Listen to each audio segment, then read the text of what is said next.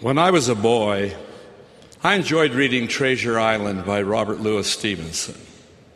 I also saw adventure movies where several individuals had separate pieces of a well worn map which led the way to buried treasure, if only the pieces could be found and put together.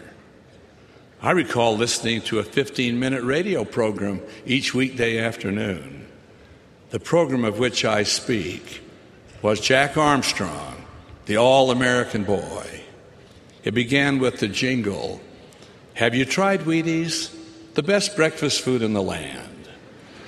Then, in a voice filled with mystery, there emanated from the radio the message we now join Jack and Betty as they approach the fabulous secret entry to the elephant's burial ground where a treasure is concealed. But wait, danger lurks on the path ahead. Nothing could tear me away from this program. It was as though I were leading the search for the hidden treasure of precious ivory. At another time, and in a different setting, the Savior of the world spoke of treasure. In his Sermon on the Mount, he declared, Lay not up for yourselves treasures upon earth, where moth and rust doth corrupt, and where thieves break through and steal. But lay up for yourselves treasures in heaven, where neither moth nor rust doth corrupt, and where thieves do not break through nor steal. For where your treasure is, there will your heart be also. The promised reward was not a treasure of ivory, gold, or silver. Neither did it consist of acres of land or a portfolio of stocks and bonds. The Master spoke of riches within the grasp of all, even joy unspeakable here, and eternal happiness hereafter. Today, I've chosen to provide the three pieces of your treasure map to guide you to your eternal happiness. They are first, learn from the past, second, prepare for the future, and third, live in the present. Let us consider each segment of the map. First, learn from the past. Each of us has a heritage, whether from pioneer forebears, later converts, or others who helped to shape our lives. This heritage provides the foundation built of sacrifice and faith. Ours is the privilege and responsibility to build on such firm and stable footings. A story written by Karen Nolan which appeared in the New Era in 1974, tells of a Benjamin Landart who in 1888 was 15 years old and an accomplished violinist, living on a farm in northern Utah with his mother and seven brothers and sisters, was sometimes a challenge to Benjamin as he had less time than he would have liked to play his violin. Occasionally, his mother would lock up the violin until he had done his farm chores so great was the temptation for Benjamin to play it. In late 1892, Benjamin was, was asked to travel to Salt Lake to audition for a place with a territorial orchestra. For him, this was a dream come true. After several weeks of practicing and prayers, he went to Salt Lake in March of 1893 for the much anticipated audition. When he heard Benjamin play, the conductor, a Mr. Dean, told Benjamin he was the most accomplished violinist he had heard west of Denver. He was told to report to Denver for rehearsals in the fall and learned that he would be earning enough to keep himself with some left over to send home. A week after Benjamin received the good news, however, his bishop called him into his office and asked if he couldn't put off playing with the orchestra for a couple of years. He told Benjamin that before he started earning money, there was something he owed the Lord. He then asked Benjamin to accept a mission call. Benjamin felt that giving up his chance to play in the territorial orchestra would be almost more than he could bear. But he also knew what his decision should be. He promised the bishop that if there were any way to raise the money for him to serve, he would accept the call. When Benjamin told his mother about the call, she was overjoyed. She told him that his father had always wanted to serve a mission, but had been killed before that opportunity had come to him. However, when they discussed the financing of the mission, her face clouded over. Benjamin told her he would not allow her to sell any more of their land. She studied his face for a moment and then said, Ben, there is a way we can raise the money. This family has one thing that is of great enough value to send you on your mission. You will have to sell your violin. Ten days later, on March 23, 1893, Benjamin wrote in his journal I awoke this morning and took my violin from its case. All day long I played the music I love. In the evening, when the light grew dim and I could see to play no longer, I placed the instrument in its case. It will be enough. Tomorrow, I leave for my mission. 45 years later, on June 23, 1938, Benjamin wrote in his journal The greatest decision I ever made in my life was to give up something I dearly loved to the God I loved even more. He has never forgotten me for it. Learn from the past. Second, prepare for the future. We live in a changing world. Technology has altered nearly every aspect of our lives. We must cope with these advances, even these cataclysmic changes, in a world of which our forebears never dreamed. Remember the promise of the Lord If ye are prepared, ye shall not fear. Fear is a deadly enemy of progress. It is necessary to prepare and to plan so that we don't fritter away our lives. Without a goal, there can be no real success.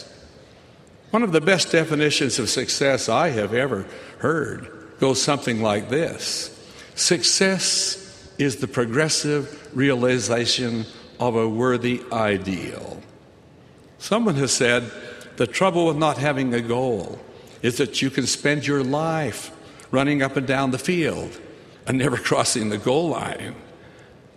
Years ago, there was a romantic and fanciful ballad that contained the words Wishing will make it so, so keep on wishing, and cares will go.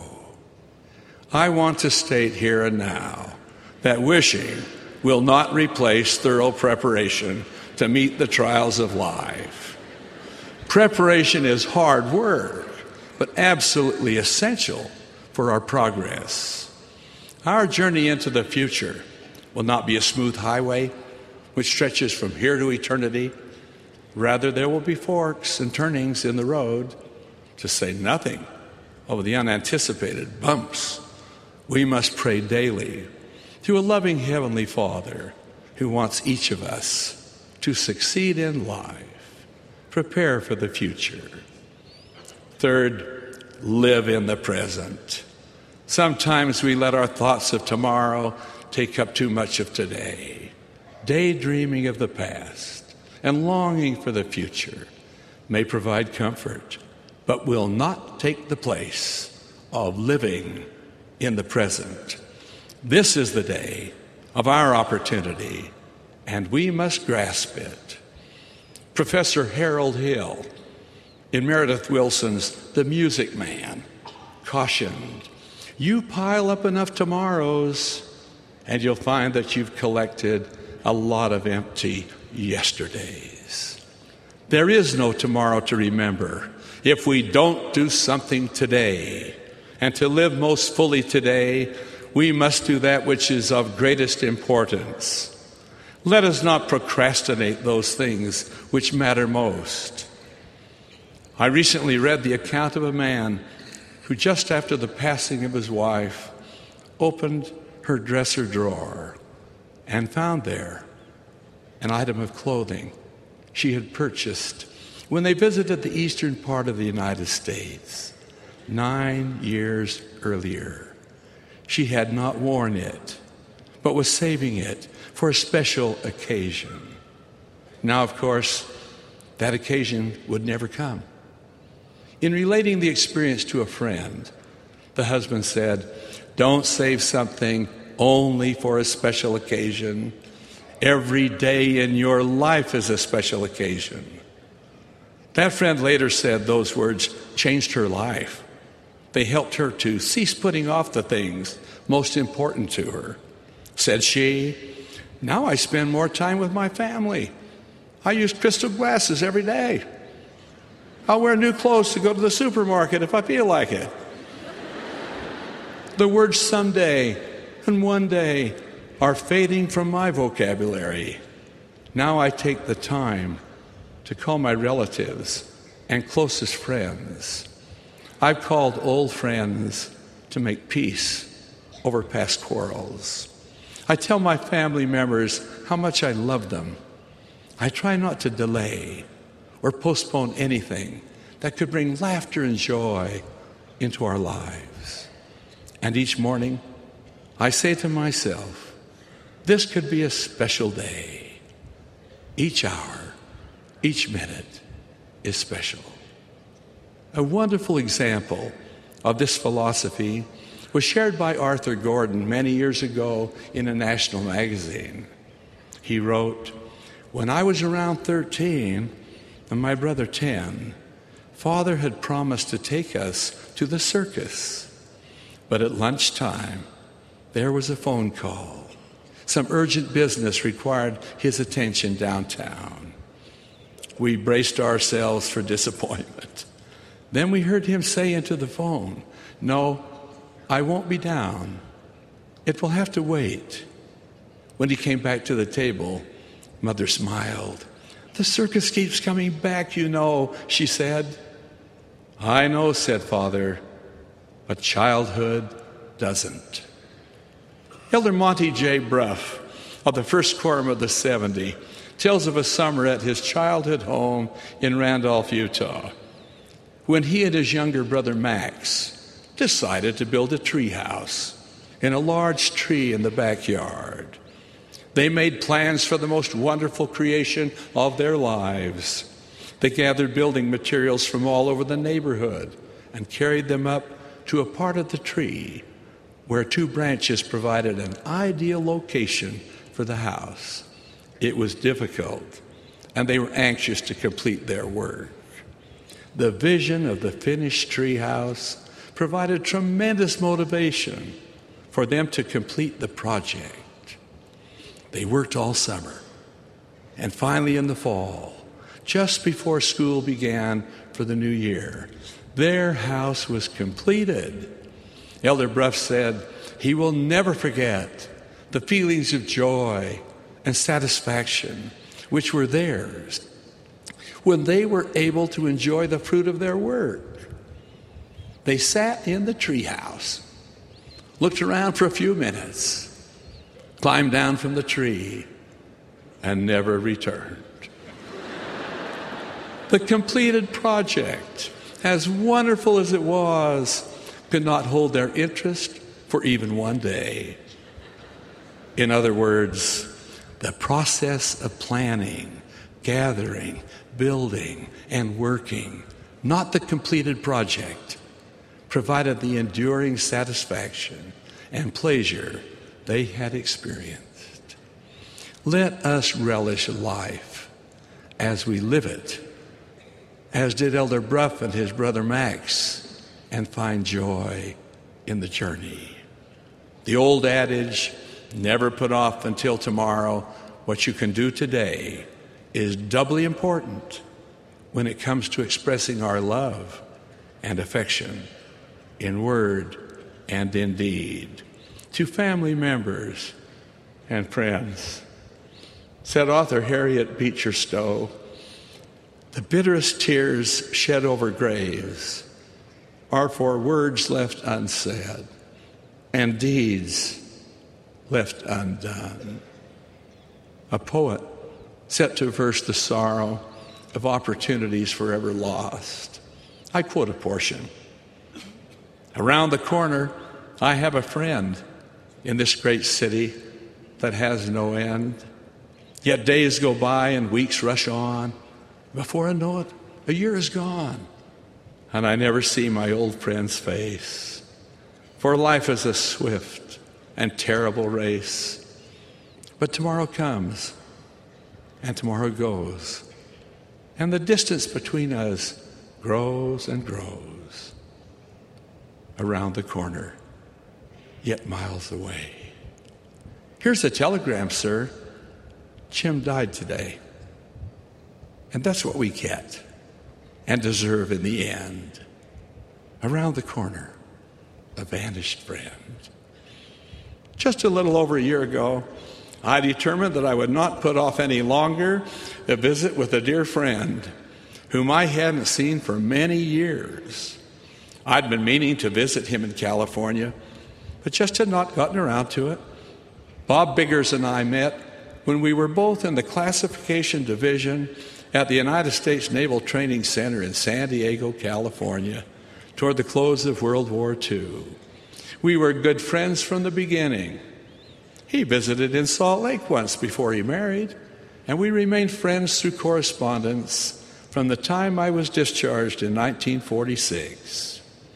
My wife Frances and I have exchanged Christmas cards every year with Bob and his wife Grace. Finally, at the beginning of January 2002, I scheduled a state conference visit to Whittier, California, where the Biggers live. I telephoned my friend Bob, now 80 years old, and arranged for Frances and me to meet him and Grace that we might reminisce concerning former days. We had a delightful visit. I took with me a number of photographs which had been taken when we were in the Navy together over 55 years earlier.